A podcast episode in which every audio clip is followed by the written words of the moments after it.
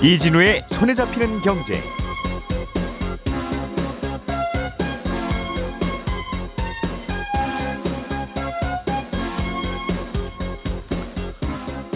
안녕하십니까 이진우입니다. 주식시장에 상장된 상장 기업들은 매년 외부 기관에서 감사를 받고요. 이 감사에서 문제가 있다는 판단을 받으면 상장 폐지 사유가 되는데 지금은 너무 쉽게 상장 폐지를 시키는 것 같다. 상장 폐지 여부를 판단할 때 지금보다 좀 더 너그럽게 봐주자는 의견도 함께 나오고 있습니다. 어떤 이유 때문인지 오늘은 이 얘기를 먼저 좀 들어보겠고요. 최근에 미국인들이 집을 살 때 받는 대출, 30년 만기 주택담보대출의 금리가 꽤 많이 오르고 있습니다. 보통 이렇게 대출 이자율이 올라가면 집값은 좀 내려간다고 알려져 있는데 이렇게 대출 금리가 오르는데도 집값은 여전히 오르는 중이라고 해서 우리에게도 좀 시사하는 바가 있을까 싶어서 이 얘기도 좀 들여다보겠습니다. 최근에 일시금으로 한꺼번에 받아갔던 국민연금을 다시 반납하고 국민연금 가입 기간을 되살리려는 분들이 해마다 늘고 있습니다. 이렇게 하는 게 좀 유리하다는 판단을 하신다는 건데 실제로 국민연금 일시금을 반납하는 게 정말 유리한 건지 혹시 우리가 놓치고 있는 점은 없는지 이것도 좀 따져보겠습니다. 4월 4일 월요일 손에 잡히는 경제 오늘은 광고 없이 바로 시작하겠습니다. 오늘의 뉴스를 프로파일링 합니다. 평일 저녁 6시 5분 표창원의 뉴스 하이킥.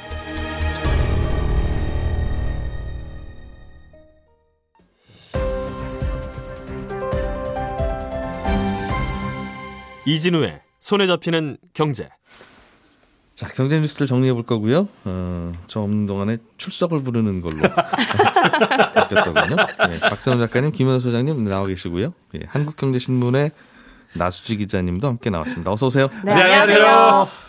네, 괜찮으시죠 이제? 다 들었습니다. 네. 컨디션 좋아 보이십니다. 너무들 하시던군요, 정말. 예, 고맙습니다. 에, 나수지 기자님, 상장 폐지 요건 요거를 좀 어, 완화시켜보자 하는 의견이 좀 있는 것 같은데 요즘도 상장 폐지되는 기업들이 꽤 많습니까? 네, 이게 사업 보고서 낸 다음에 좀 묻어지기로 나오는데요. 원래 12월 결산법인들은 어, 매년 다음해 3월까지는 한 해 사업 내용 정리한 사업 보고서를 내야 됩니다.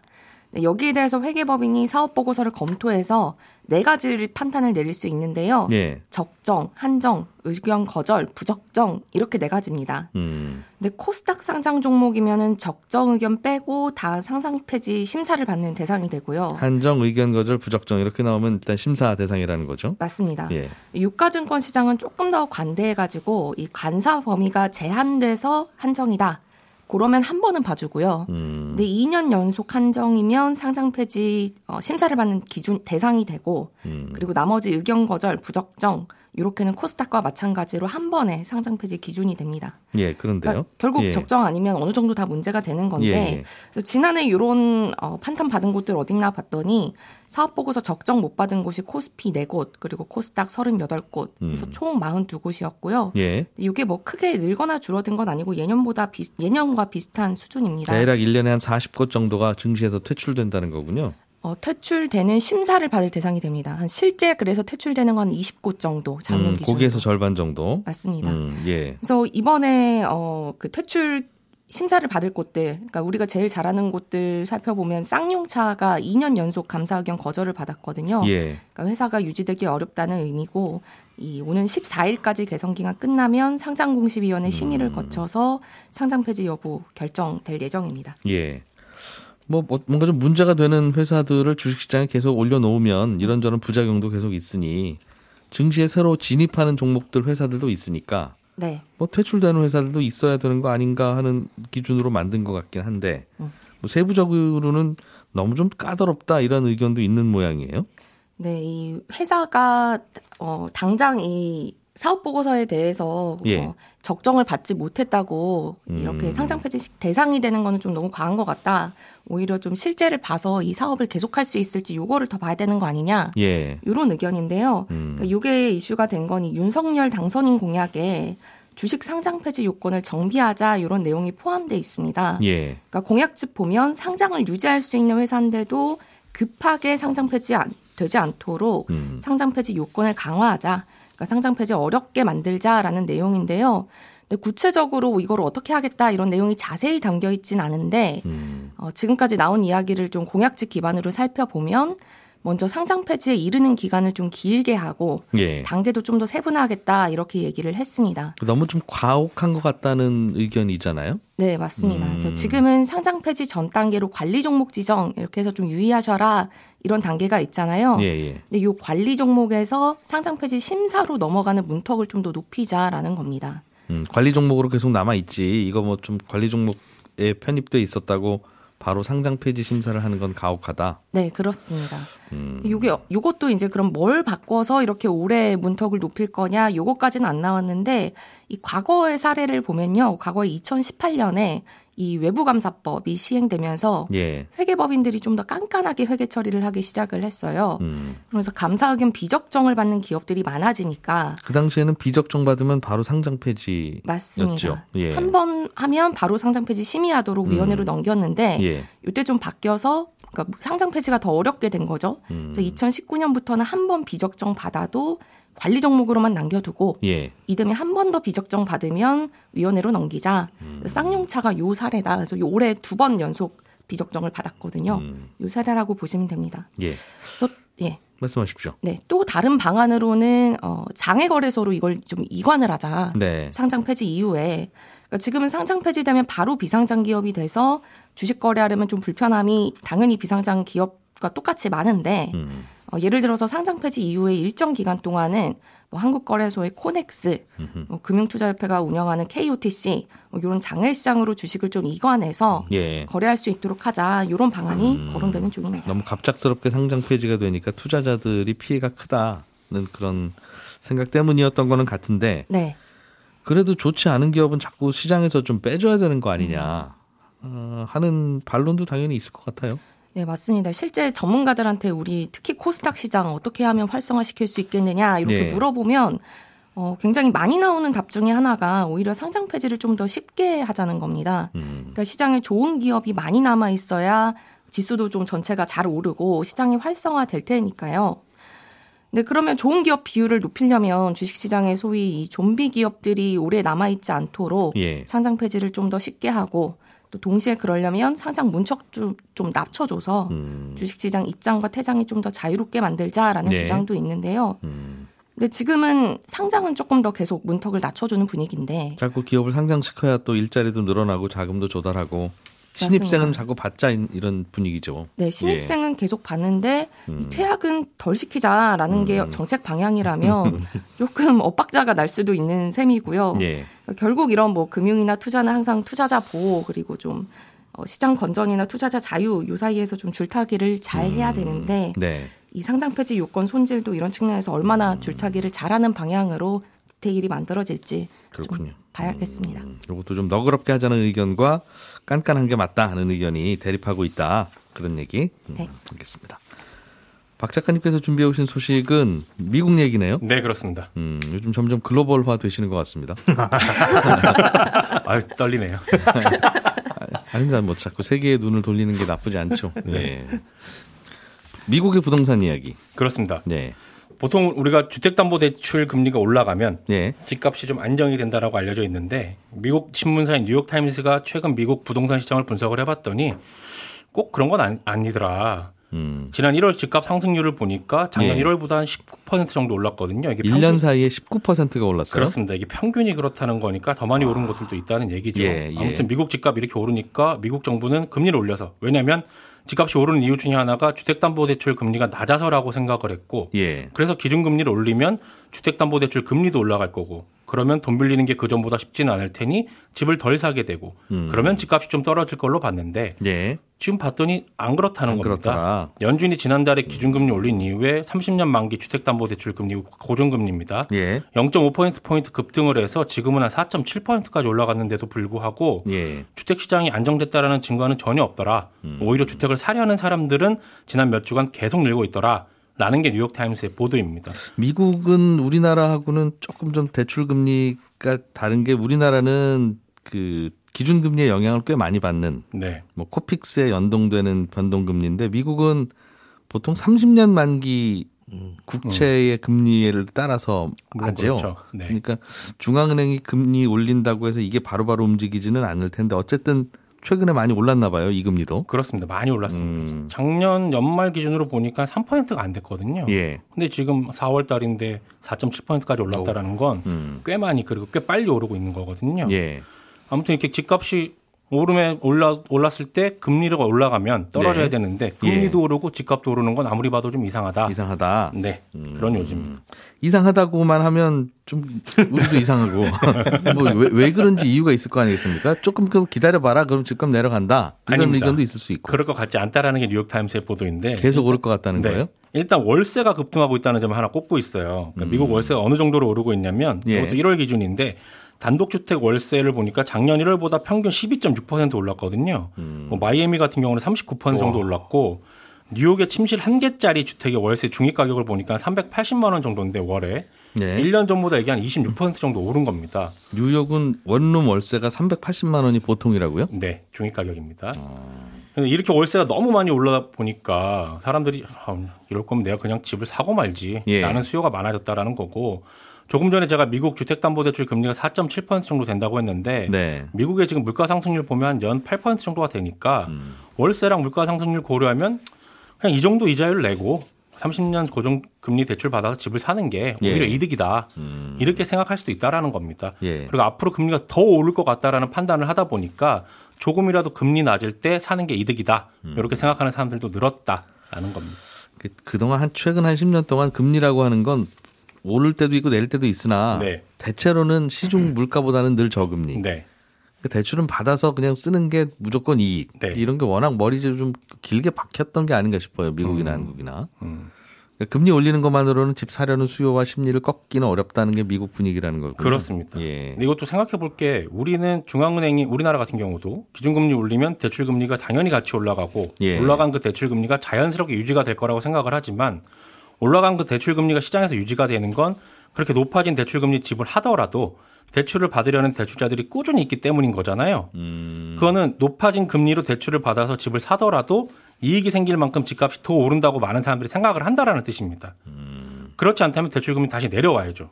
아무도 그 금리에 대출을 안 받는데 그 대출금리 유지한 은행은 영업을 포기한 거잖아요. 예. 정리하면 주택담보대출 금리를 계속 올려봤자 예. 그 금리에도 대출을 받아서 집을 사려는 사람들이 있다면 집값은 계속 오를 수밖에 없다라는 겁니다. 음. 실제로 우리나라 같은 경우도 보면요. 2000년대 들어서 기준금리가 인상된 게 네 번 있는데 예. 네 차례의 금리 인상기에 집값이 떨어진 적은 단 한 번도 없습니다. 음. 기준금리가 인하되거나 혹은 또 낮은 금리가 유지되던 시기는 한 세 차례 정도 있었는데 이 기간에도 집값은 올랐습니다. 그래서 이 데이터를 바탕으로 금리랑 집값 상승률의 상관관계는 낮다라고 주장하는 분들도 계시고요. 그렇군요. 금리가 문제는 아니다. 집값에 대해서는 그렇습니다. 영향을 뭐 아예 안 준다고 하기는 그렇겠으나 아주 미미한 영향만 주고 있고. 그렇습니다. 그러면 집값이 계속 올라가는 이유를 미국에서는 뭐로 판단하고 있는 겁니까? 주택 공급이 부족해서 그렇다는 겁니다. 그 조금 음. 전에 말씀드린 것처럼 집을 사려는 수요가 많이 는건 비싼 월세 때문이기도 하지만 예. 코로나 때문에 재택근무가 확산된 것도 한 가지 이유거든요. 그러니까 집 사려는 사람이 많아진 겁니다. 그런데 미국에서 매물로 나오는 주택을 보면 역대 최저 수준이에요. 아까 1월달 주택 가격이 작년 1월보다 19% 올랐다고 말씀을 드렸는데 예. 1월 말 주택 재고를 보면요. 이거 1999년에 집계를 시작했는데 그 이후로 최소치였습니다. 가장 낮습니다. 주택 매물로 나오는 게. 예. 그러니까 일단 집을 안 내놓고 있다라는 거고 코로나 때문에 또 공급망이 잘 안 돌아가다 보니까 집 짓는 자재들도 부족하고 그러다 보니까 신축, 신축 공급도 잘 안 되고 있거든요. 지난번에 제가 이 시간에 아 그때 이준희 기자님 안 계실 때였는데 예. 예. 뉴질랜드 사례를 말씀을 드리면서 집값을 잡으려면 금리 인상 뭐 혹은 대출 규제 같은 정책이 효과가 아예 없는 건 아니지만 네. 주택 공급이 꾸준히 계속될 거라는 신호를 정부가 시장에 주는 게 가장 중요하다 그렇게 말씀을 드렸었는데 미국 사례를 보더라도 주택 문제를 해결하는 가장 효과적인 방법은 공급 확대에 있지 않나라는 생각을 해보게 되는 그런 보도였습니다. 참 어려워요 이게. 음. 근데 공급이라고 하는 것도 주택값이 계속 오른다는 신호가 있어야 스스로 공급하는 거 아니겠습니까? 그렇죠. 그- 그러니까 이게 참 집값이 올라야 주택이 공급이 되는데 네, 집값은 왜 올라? 그럼 주택이 공급이 안 되니까 그렇고. 그렇습니다. 그럼 안정시키려면 공급이 돼야 되는데 네. 안정되고 나면 또 공급이 안 되는 거 아니겠어요? 집값이 그렇죠. 잘안 오르니까 에이, 집 짓지 말아야 되겠다 이렇게. 네. 참 그래서 나라마다 다, 다 같은 고민인 것 같아요. 집값 문제는. 네. 음. 하늘에서 가끔씩 집들이 막 좀 떨어져 주면 좋은데. 눈 오듯이. 음. 김현우 소장님, 네. 국민연금 일시금을 받았다가 네. 그 나이가 들면 에이 나 그냥 매달 안 받고 한꺼번에 받을래요 하는 국민연금 일시금이 있나 봐요. 아, 두 그거- 가지입니다. 예. 지금은 어, 가입 대상 나이가 60세까지거든요. 근데 음. 60세까지 국민연금을 10년 동안 납부하지 않으면 연금을 받을 수 있는 요건을 충족을 못 해요. 예. 어쩔 수 없이 그걸 여지껏 냈던 걸 이자를 붙여가지고 돌려받거나 음. 아니면 국민연금을 받기 전에 에, 국적이 바뀌는 경우, 뭐 예. 이민을 가게 되면 그럴 경우에 이제 돌려받을 수 있습니다. 자격은 되지만 이민 간다 할 때는. 받을 수 있고. 그러면 이제 난 포기하고 그냥 반환일식은 받을래 할수 있는 게 지금까지 이 반환일식은 아. 받을 수 있는 현재 조건이고 자격은 되는데 그래서 매달 받을 수 있는데 네. 저는 매달 찔끔찔끔 받느니 그냥 목돈 받을래요. 네. 할 수는 없는 거군요. 어 지금 아, 이민도. 지금 말씀드린 이 조건 말고는 할 수는 없습니다. 예. 아 그리고 또 하나 조건이 98년까지 있었던 게 있는데 그때는 이제 가입 자격 상실, 그러니까 회사를 그만둔 다음에 1년이 지나면 그간 냈던 걸 돌려받을 수도 있었어요. 선택에 의해서. 음, 예. 어, 요때까지는 됐었습니다. 그런데 98년, 99년 요 즈음이 이제 외환위기 때라서 가게에 목돈이 많이 필요했잖아요. 예. 그러다 보니까 그때 회사를 그만두고 뭐 실직하신 다음에 반환일식으로 찾아간 게 꽤 많이 있었습니다. 229만 명 정도가 그때 발생을 했는데 네. 이렇게 반환일식은 받아가게 되면 그간 부었던 국민연금 혜택 다 못 받는 거니까 나중에 가서 연금 못 받게 되는 거니까 아, 이 돈 반납하면 다시 그 가입 기간 인정해 드립니다라고 하는 제도가 있습니다. 이게 이제 반환일식은 반납 제도인데 이렇게 반환일식은 받았던 걸 반납하시는 분들이 점점 늘고 있다. 예. 이게 작년에는 재작년보다 좀 주춤해요. 15만 명 조금 넘게 반납을 하셨는데 어 2018년 그러니까 4년 전하고 비교했을 때는 점차 점차 늘고 있는 추세다. 이게 뭐 원인이야 사람들이 호주머니가 좀 더 넉넉해졌다 뭐 이렇게 볼 수도 있겠지만은 예. 그 추세적으로 봤을 때는 반환 일시금을 어, 반납을 하는 사람들이 늘고 있다 전체적으로 이렇게 볼 수가 있습니다. 이민 갈 때 받았는데 저 다시 한국으로 왔어요 하는 케이스는 많지 않을 거고. 그렇죠. 네. 그리고 10년 가입이 안 돼서 네. 저 8년밖에 가입 못해서 그냥 받았는데 그거 다시 반납할래요 해도 어차피 뭐 달라지는 건 달라지는 없고. 게 없으니까 그런 분도 없을 거고. 네네. 그러면 주로 요즘 반환 일시금을 다시 반납하는 분들은 말씀하신 외환위기 98년 무렵에 네. 한꺼번에 받아갔던 그거 네네. 다시 돌려드리고 가입 기간을 좀 채우고 싶습니다. 네, 그렇습니다. 하는 분들이겠군요. 네. 그렇게 하는 게 좋은가 봐요. 그렇게 하는 게 좋다고 이제 계산이 쓰는 겁니다. 이 예. 반환일시금을 받을 때도 아까 막 이자를 붙여서 받는다라고 말씀을 드렸잖아요. 정기예금 이자를 계산을 해서 뭐 1년 내지는 3년 이렇게 계산해서 받기는 하는데 음. 그 받아놓은 반환일시금을 다시 돌려줄 때도 어, 정기예금 1년 만기 정기예금 수준의 이자를 붙여서 반납을 해야 됩니다. 그런데 외환위기 당시에는 금리가 꽤 높았잖아요. 예. 그때 98년, 99년 보니까 1년 만기 정기예금 이율이 뭐 9%가 넘던 적도 있었는데 음. 그걸 생각하면은 뭐 물론 복리는 아니지만 그때 예. 당시에 이자를 계산해서 붙여서 넣어야 되기 때문에 부담스럽기는 합니다. 아, 그때 받아간 그 시점에 안 받아갔으면 냈어야 하는 그 이자. 그쵸. 매 연도별 이자를 그때 당시에 이자를 계산을 해가지고 아, 다시 과거로 돌아가서 네. 타임머신 타고 가서 그때 은행 정기예금 이자를 매년 추적해서 그 이자 물으라고 하는 거예요? 그렇습니다. 그러니까 지금 와. 보면 야 시간도 오래 지났고 까다롭네요. 24년 정도나 지났으니까 그걸 반납하려면 원래 받았던 목돈 플러스 이자 꽤 부담이 클 겁니다. 네. 그런데도 불구하고 반납을 하는 첫 번째 이유는 일단 가입 기간 그대로 인정받을 수 있다는 점. 그러니까 현재 10년을 못 채웠으면 과거에 받았던 그 반, 반환 일식을 반납함으로써 10년을 더 채울 수 있고 예. 어, 그리고 10년을 채웠다라고 하더라도 국민연금은 20년을 납입했을 때가 기준이에요. 100% 나오는 게. 네. 그리고 1년 늘어날 때마다 0.5%포인트씩 늘어나게끔 설계가 돼 있거든요. 그러니까 가입 기간을 늘리는 게 사실은 어, 많은 금액을 내는 것보다 같은 돈이라고 한다면 금, 국민연금을 더 많이 늘릴 수 있는 핵심적인 방법입니다. 그러니까 어, 납입 기간을 그만큼 늘리려는 사람들이 늘고 있다. 이렇게 보시면 될 수가 있죠. 그렇군요. 어, 얼마나 유, 유리합니까, 이게? 요게 이제 사람들마다 다르기 때문에 반납을 하게 되면 몇 퍼센트 늘어납니다라고 계산을 하기는 어렵지만 예. 아, 지금 만약에 예를 들어 천만 원이라는 돈을 갖고 있고 예전에 받았던 반환 일시금을 받은 반납해야 되는데 그게 천만 원이다. 그러면 이걸 두 가지 선택을 할 수가 있잖아요. 반환 일시금으로 반납하느냐 아니면 지금 이미 가입이나 이미 계속 가입을 통해서 매달 조금 조금씩 내서 천만 원을 다 내느냐. 음, 음, 그 일시불 혹은 할부. 예, 두 가지가 있는데 예. 비교를 해 보자면 대부분의 상황에서 반납하는 게 유리합니다. 이게 왜 그러냐면 기간을 똑같이 채운다라고 하더라도 소득 대체율에 문제가 있어요. 이 소득 대체율이라고 하는 거는 국민연금 가입자의 생애 평균 소득 요거 대비 몇 퍼센트의 연금을 주느냐거든요.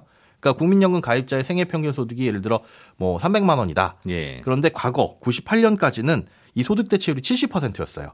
음흠. 어, 300만 원의 70%인 210만 원을 연금으로 계속 주겠다라는 거였는데 이 소득 대체율이 너무 높다 보니까 예. 아, 연금이 낮아졌죠. 그렇죠. 건전성이 안 좋아지다 보니까 99년은 60%, 2008년은 50%. 그러면서 매년 쭉쭉쭉 떨어져 가지고 이제 2028년이 되면 소득 대체율이 40%까지 떨어집니다. 궁극적으로. 그런데 반납을 하게 되면 반환일시금 반납을 하게 되면 그때 당시에 소득 대체율이 적용을 받는 거예요. 그러니까 98년 이전에 아. 받았던 천만 원을 내면 70%의 소득 대체율 효과가 있는데 지금 그 돈을 잘라서 내게 되면 40% 남짓하는 소득 대체율을 어, 달성할 수 있는 효과가 있다 보니까 똑같은 돈을 내더라도 그때 당시에 돈을 다시 반납하는 게 지금으로서는 훨씬 더 유리하다라는 게 나오는 거죠. 그런데 아, 그러니까 국민연금은 똑같이 매달 월- 월급 통장에서 10만 원을 가져갔더라도 네. 옛날에 가져간 국민연금이 내 노후에 기여하는 비율이 가성비가 훨씬 훨씬 좋다. 훨씬 좋습니다. 물론 옛날이니까 그정 10만 원이 큰 돈이었어요. 아니면 옛날에 가져갔으니까 오랫동안 굴렸을 거 아니겠어요. 네. 또 있겠으나 네, 네. 그거 말고도 그렇죠. 그거 말고도 소득 대체율이 약속했던 그 소득 대체율이 그 당시에는 높았으니까 그렇습니다. 아, 국민연금이 아무리 고갈이 되더라도 그때 한 약속은 지킨다. 네. 지금 20대가 40년 동안 붙겠습니다라고 하면 굉장히 오랜 기간 동안 또 40년 후에 봤을 때는 40년 전에 10만 원이 어 굉장히 큰 돈이었네 할 수도 있겠지만 예. 지금 내는 돈은 약 40% 남짓 음. 한 소득 대체율을 보이는 거고 예. 98년에 그 이전에 냈던 돈은 70%의 소득 대체율을 보이는 거다 보니까 음. 예. 음. 거의 뭐 30% 포인트 가까이 차이가 나잖아요. 그러니까 같은 돈을 내더라도 그만큼 효율이 달라지니까 예. 아 98년부터 지금까지 정기예금 이자율이 꽤 높았네라고 하더라도 그걸 훨씬 더 상회하는. 음. 그래서 아까 대부분의 경우에서는 반납하는 게 유리합니다라고 말씀을 드렸잖아요. 예. 이제 시간이 갈수록 더 그럴 거고 그런데 어, 나중에 소득 대체율이 뭐 40%까지 떨어지게 됐다. 그리고 예. 반환 일시금을 뭐 60세가 도달하기 전에 뭐 10년을 못 채가지고 받으신 분들도 더 가입은 할 수 있으니까 그런 분들도 두 가지의 선택을 할 수 있다라고 한다면 그때는 조금 고민이 되겠으나 네. 지금으로서는 과거에 옛날에 받았던 걸 반납을 하시는 게 조금 더 유리하다라고 유리하다. 생각합니다. 예. 이게 참 논란거리겠어요. 그러니까 이렇게 반납해 가져갔다가 네. 그러니까 우리 타는 입장에서는 타갔다가 예. 그 돈 잘 이제 굴리시다가 심지어는 그때 가서 집을 사셨으면 얼마나 많이 올랐겠어요. 그렇죠. 그랬는데 또 지금 생각하니까 넣는 게 주- 유리하네 싶으면 또 받아주면 네. 물론 이제 받아 주는 분들 생- 그러니까 받- 내는 분들 생각도 하니까 그냥 받아주시는 것 같긴 한데 네. 꾸준히 계속 그냥 넣어놓고 있었던 분들에 대한 형평성 문제. 네. 어, 뭐 결국은 이런 분들 받아주면 이런 분들이 특별하게 또 많이 받아간다는 게 아니라 국민연금은 고갈된다면서요. 그거. 그렇죠. 어. 특히나 이제 그렇게 효율이 높던 시기가 있어서 고갈의 속도가 빨라져서 그걸 조정을 한 건데 예. 아, 그 효율이 높던 걸 다시 살려주게 되면 음. 문제는 있으나 근데 그분들의 이제 노후 대비라는 걸 생각해 보면 생각하면 그래서 다시 받아줄 때는 네. 이분은 받아들여야 되겠지 안 그러면 노후가 좀 어려우시겠네 네. 하는 분과 좀 구별을 하는 게 어떤가 하는 생각도 들고요. 음. 그렇네요. 뭘로 구분을? 그러니까 쭉 내오셨던 분과 그러니까 그 옛날 걸뭐 반납하시는 그런 분의 느낌도 좀 있다. 모르겠습니다. 그러니까 국민연금은 이렇게 저렇게 그 이 빠진 구간을 채우는 게 네. 무조건 유리한가 봐요. 지금까지는 그렇습니다. 추후 아. 납부라든가 반환 일시금 반납도 그렇고 예. 지금까지는 과거에 받았던 거 혹은 이 빠진 구간을 채울 수 있으면 네 그게 훨씬 유리합니다. 예. 예, 지금까지 김현우 소장, 나수재 기자 그리고 박세훈 작가 세 분과 함께 했고요. 저는 이진우였습니다. 잠시 후 11시 5분에 이어지는 손에 잡힌 경제 플러스에서 저는 또 한 번 인사드리겠습니다. 들어주신 여러분 고맙습니다.